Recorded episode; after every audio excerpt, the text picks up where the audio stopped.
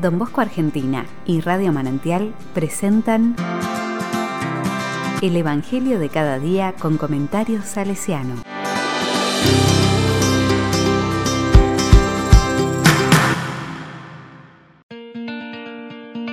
Domingo 11 de abril de 2021. Felices los que creen sin haber visto. Juan 20 del 19 al 31. La palabra dice, Al atardecer de ese mismo día, el primero de la semana, estando cerradas las puertas del lugar donde se encontraban los discípulos, por temor a los judíos, llegó Jesús y poniéndose en medio de ellos les dijo, La paz esté con ustedes. Mientras decía esto, les mostró sus manos y su costado. Los discípulos se llenaron de alegría cuando vieron al Señor. Jesús les dijo de nuevo, La paz esté con ustedes. Como el Padre me envió a mí, yo también los envío a ustedes. Al decir esto, sopló sobre ellos y añadió, Reciban el Espíritu Santo. Los pecados serán perdonados a los que ustedes se los perdonen, y serán retenidos a los que ustedes se los retengan. Tomás, uno de los doce, de sobrenombre el mellizo, no estaba con ellos cuando llegó Jesús.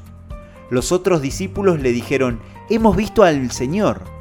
Él les respondió, Si no veo la marca de los clavos en sus manos, si no pongo el dedo en el lugar de los clavos y la mano en su costado, no lo creeré. Ocho días más tarde, estaban de nuevo los discípulos reunidos en la casa y estaba con ellos Tomás. Entonces apareció Jesús. Estando cerradas las puertas, se puso en medio de ellos y les dijo, La paz esté con ustedes. Luego dijo a Tomás, Trae aquí tu dedo. Aquí están mis manos. Acerca tu mano, métela en mi costado. En adelante, no seas incrédulo, sin hombre de fe. Tomás respondió, Señor mío y Dios mío. Jesús le dijo, Ahora crees porque me has visto. Felices los que creen sin haber visto. Jesús realizó además muchos otros signos en presencia de sus discípulos que no se encuentran relatados en este libro. Estos han sido escritos para que ustedes crean que Jesús es el Mesías, el Hijo de Dios, y creyendo tengan vida en su nombre.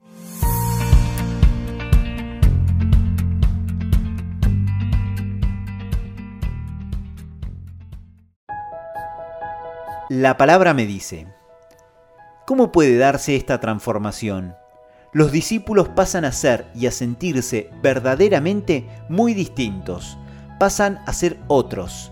La Pascua los hace nuevos, llenos de paz, estos que eran miedosos, enviados, estos que eran encerrados, reconciliadores, estos que fueron maltratados casi como una secta herética por los judíos, con autoridad de juzgar y retener pecados, estos que eran juzgados y tenidos por débiles, Sí, la comunión con el Señor resucitado renueva, reconfigura a personas y comunidades.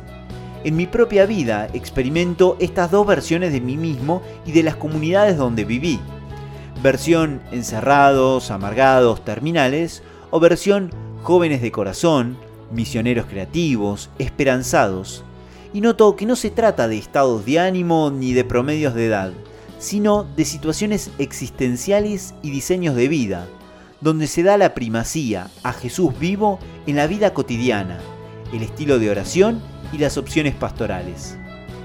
Como salesianos, capto que solo viviendo y orando con los jóvenes fluye esta experiencia de presencia viva y vivificante.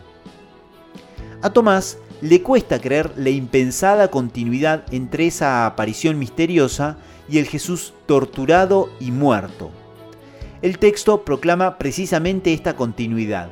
El resucitado es el crucificado. Por eso a Tomás le falta no tanto la verificación sensorial cuanto la hermenéutica pascual. La muerte martirial del servidor Cordero es la única que valida un mesianismo victorioso. La resurrección, si podía ser esperable, en un muerto así. La bienaventuranza del que cree sin ver me produce el escosor de ser abismado por Cristo a practicar una fe callada, ciega, a oscuras, de santo o de místico, no milagrera, desnudamente pendiente de una palabra rica en memoria y promesas más que de pruebas palpables hoy. Registro, por eso, con dolor e incomodidad, mis pragmatismos, mi tendencia a sobrerazonar más que a abandonarme. Me apego a las seguridades de lo constatable y el ambiente, incluso pastoral, que me rodea, que ya mismo cree poder verificar todo si ya mismo se puede contar su número. Constato que la fe es una virtud asediada por estas mentalidades que me influyen.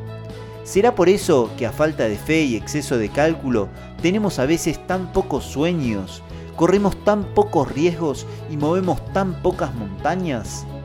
¿Será por eso que entre nosotros obran milagros pastorales, en cambio los que muchas veces son tenidos por menos? Personas cuya única fortaleza es su extrema tosudez.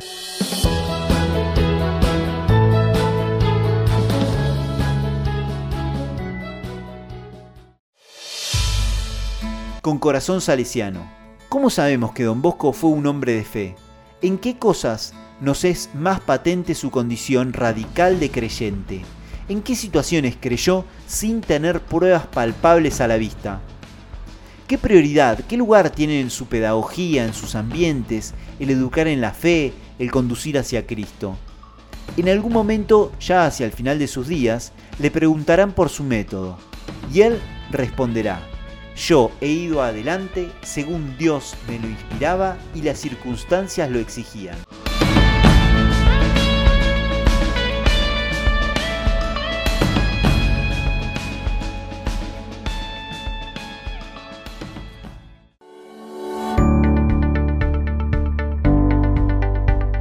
A la palabra le digo, creo, pero aumenta mi fe, Señor mío y Dios mío.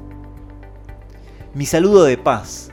Ayúdame a reflexionar sobre la paz que doy en la liturgia eucarística y fuera de ella. Ayúdame a que no sea una frase vacía y un gesto que mi vida hace engañoso o ambiguo. Soy Tomás y reviso mis pragmatismos y exigencias de pruebas visibles, inmediatas y a mi medida. Contemplo tu imagen, Señor. Contemplo llagas y costado. Me quedo mirándote te miro y viene gente a mi memoria y a mi mirada. Ayúdame a reconocerte vivo y a amarte más que a nada en esta tierra.